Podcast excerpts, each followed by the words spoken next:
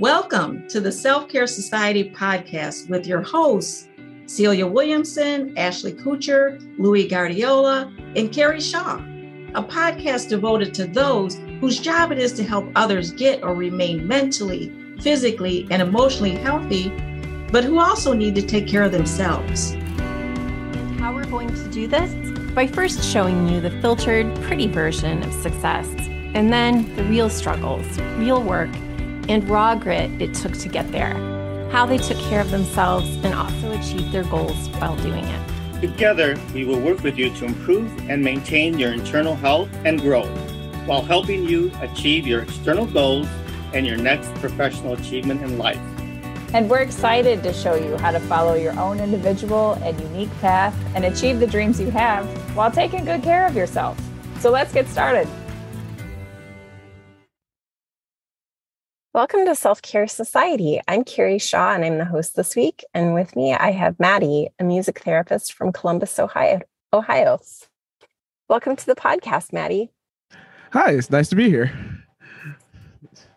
So, Matti, um, tell us a little bit about yourself. How did you get into music therapy?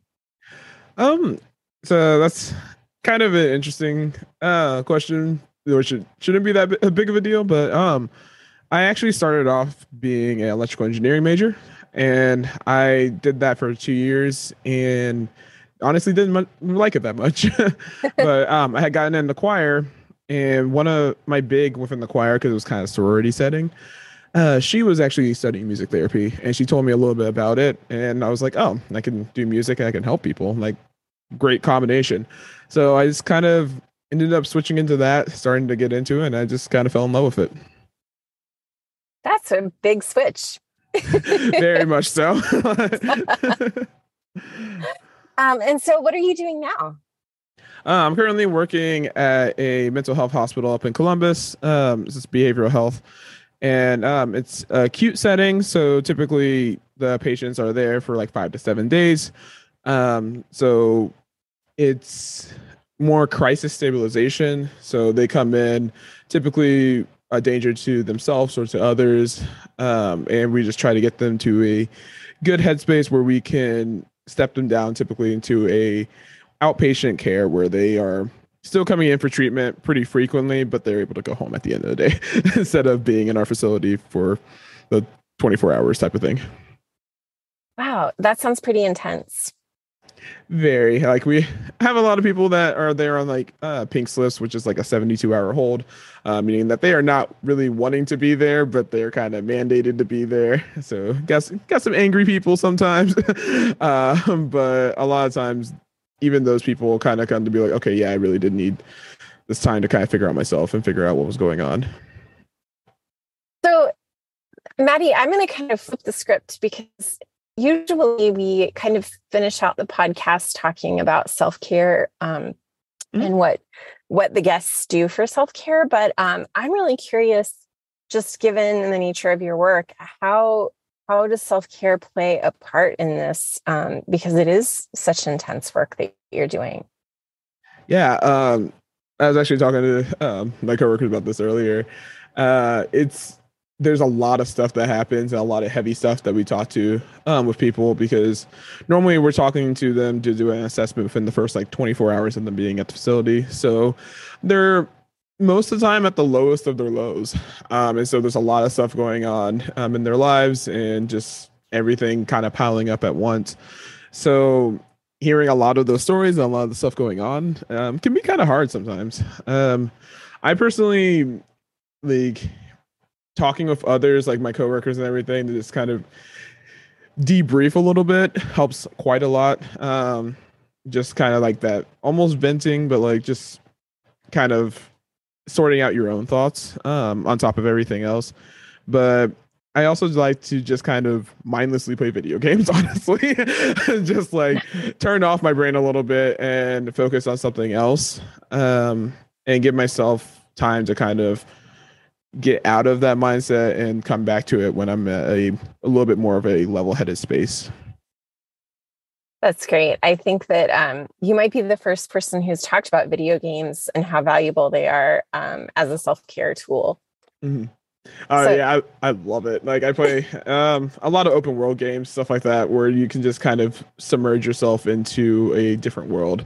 So like I play like Minecraft, um, which is a sandbox type of game. Um, I'm really into Dungeons and Dragons, which is a very like tabletop board, um, like imagination like heavy type of game. Um, Skyrim, where you're just like medieval and like in that kind of setting. So anything that's kind of open world, where I can just explore and just be out of the current world and society. That's pretty fascinating. And so you really get to be, I, I mean, I'm familiar with some of those games and like you get to be this different character. Mhm. Um, wow, that's really neat. So making sure that we're keeping video games on our self care list. Awesome. yeah.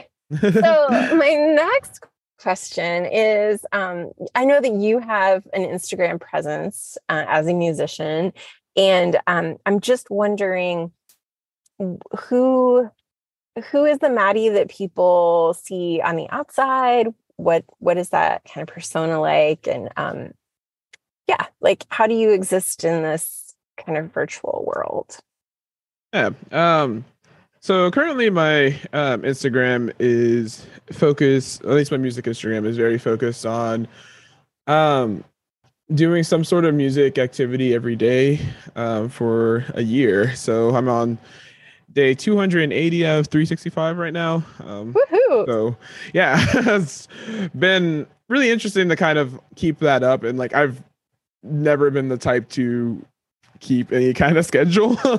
so being able to like daily like make sure I do this um, has been pretty eye opening. Um, but I there's a lot of days where I'm just like, man, I really don't want to do this. Or I come home and I'm just like laying in bed and everything's like, I'm like, all right, I'm done for the day. I'm like, man, I haven't done my video yet. and so like having to get up and do that kind of stuff. Um, but that's a I- huge commitment it is. I mean, I think brushing my teeth might be the only thing that I've ever done for a year every day. yeah. Yeah, it's been it's been hard. Um, but it's really interesting because like a, a lot of people see that like I'm I'm pretty motivated for the most part. Um, I have a pretty good like or like upbeat personality most of the time. So it's pretty easy to um, talk with me, just kind of like get to know me. I'm very open to talking to new people and trying to build those connections with others. But I'm a very awkward person, and I'd rather not talk to people most of the time. So, thanks for being on our podcast.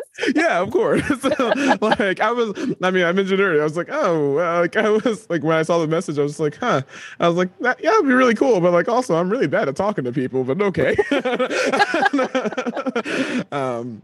So, but like I like, I do like to step outside my comfort zone as well. Um. But yeah, I'm, I'm pretty, for the most part, a pretty big introvert, even though I give off the extrovert energy.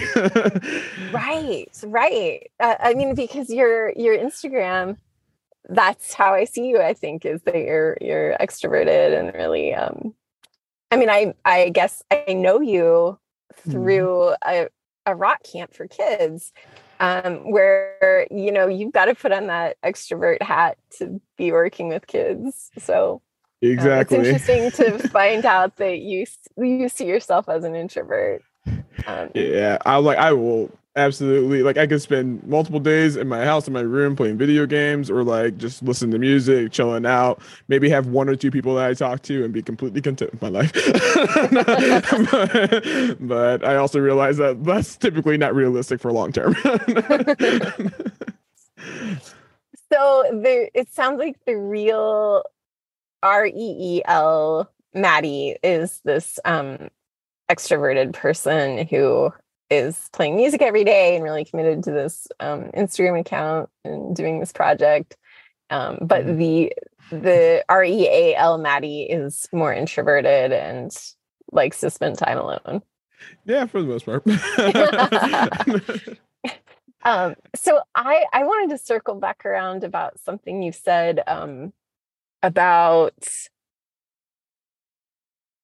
Oh gosh, and now I'm. Oh, I I just wonder um, how so how does music therapy um like how does that work with who you are um as a person like i guess um can you tell us more about music therapy in the facility that you're working in yeah um so i do um there's a lot of different ways that music therapy can be kind of implemented implemented but um the way that i have kind of taken my own like I guess twists on it is that I use a lot of lyric analysis. I take a look at a lot of songs and try to delve in a little bit deeper into the way that the um what the lyrics are talking about.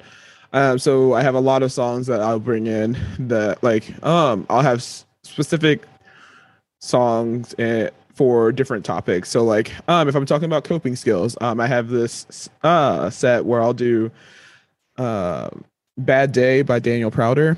Like you had a bad day, you take yeah. one down. Um and then like it's a song called "Okay All Right" by David Archuleta, which most people don't know that one, but they know David Archuleta because of uh, America's Got Talent, I believe is what he was on. Um, and then um, I'll finish out that session. Like I'll have a list of a bunch of different coping skills. It's like a hundred different ones, um, and we'll kind of talk about it, and then we'll finish out with the "Lazy" song by Bruno Mars.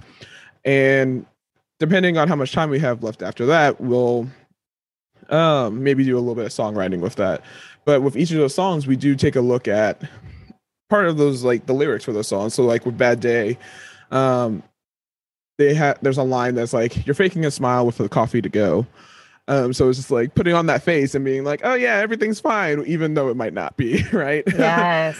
And we're um, all many of us are guilty of that. Oh yeah, like it's very common. Um it's that concept of being like if someone asks you like how you're doing or something most of the time people are just like yeah i'm fine like don't even take the time to think about how they're actually feeling um and being able to address that and be like okay like how are you actually feeling in this moment um like with the uh, okay all right song um the whole chorus is we're repeating this line um uh i think it's it's fine i'm fine okay all right.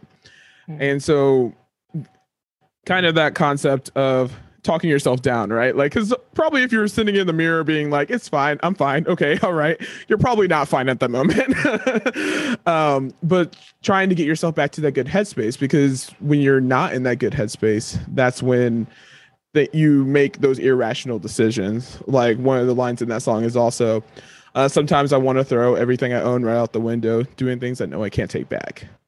So you're in that elevated state of mind. You might just want to want to destroy something or throw something out the window. And then immediately after, you might be like, why did I throw that out the window?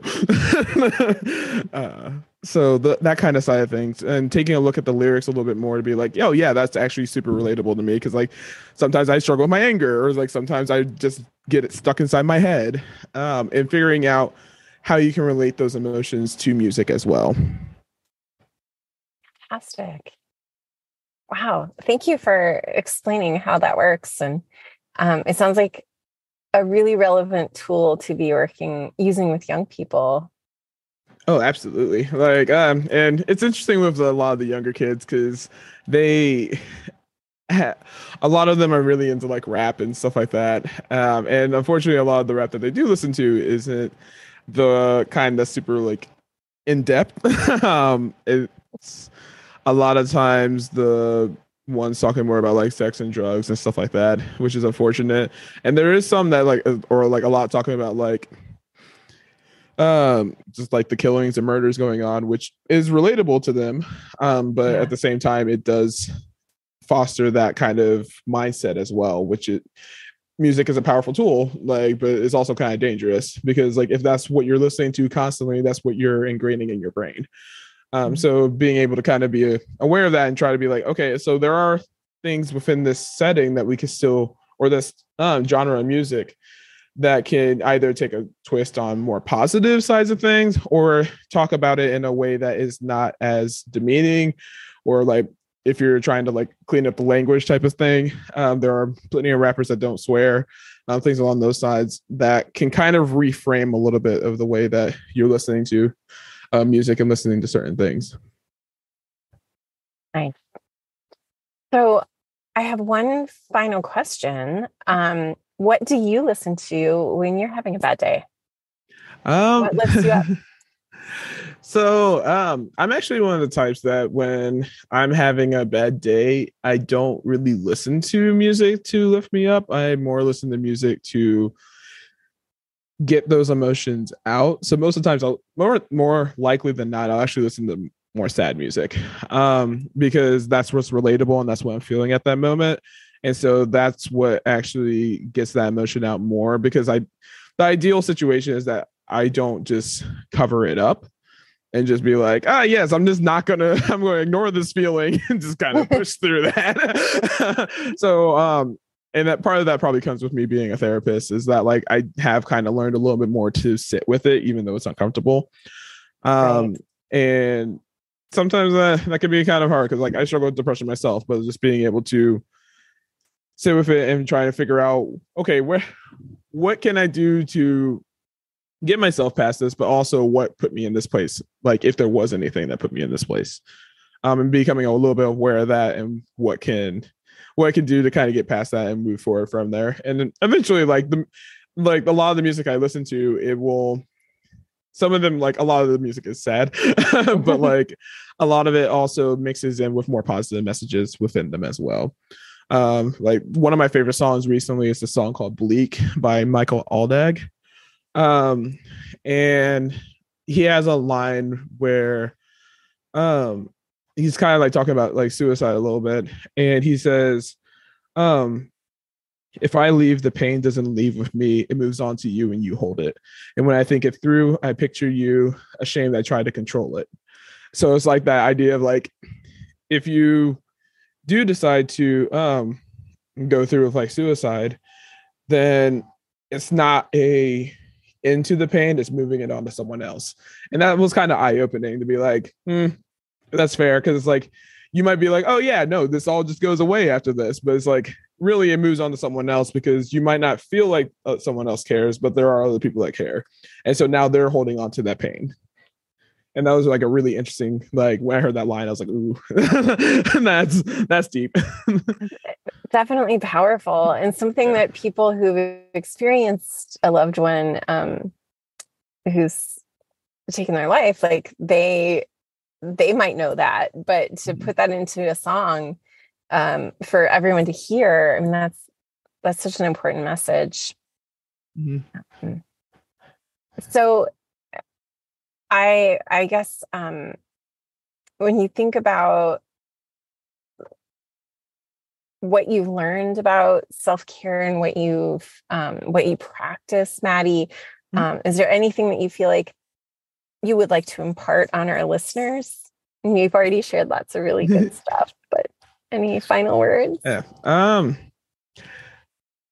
like i guess the biggest thing for me is like even when you those things that you enjoy doing even when you maybe don't feel like doing them at the time still try and like make yourself do it. Because a lot of times you will start to do it and you'll actually kind of remember like why you enjoyed it and like fall a little bit more into it. Um but it's it's kind of hard to like take that step because it's like oh man i really don't want to do anything um so but like get it's like okay but like i know that this is something that normally makes me feel better so like even if you like for 15 20 minutes something that will just to get started. And if after that you don't want to do it anymore, like still, then like okay, you can stop it.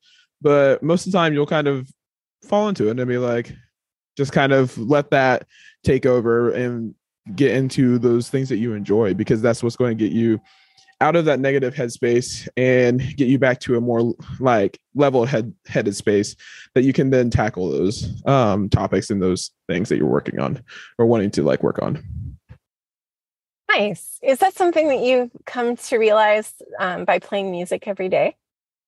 Um, a little bit. Like it's like for me, music was a, such a it was a hard thing. Like a big thing with music majors in general is a lot of them will quit being music majors because they go into music with the idea that's like, oh, I love music and I want to love my job, so I'm going to make music my job. But then when music's your job, you hate your job because, and then like this is all you're doing, and it's like it's no longer fun. right. Um. So being able to play music for myself and just do music for the sake of doing music was a really big thing that like even got me through college like because i i definitely got to that point too where i was just like man i really don't want to do this anymore. Like i'm not sure if i even like music anymore.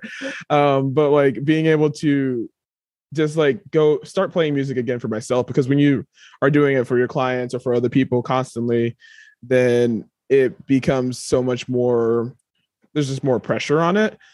Um and so even this challenge like I don't even think about it like necessarily doing it for other people. It's more of a challenge for myself.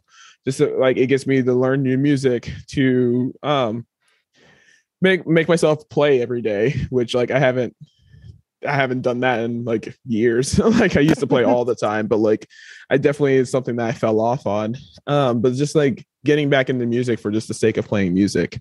And that's been super important to me. Fabulous. Thanks, Matti. Mm-hmm.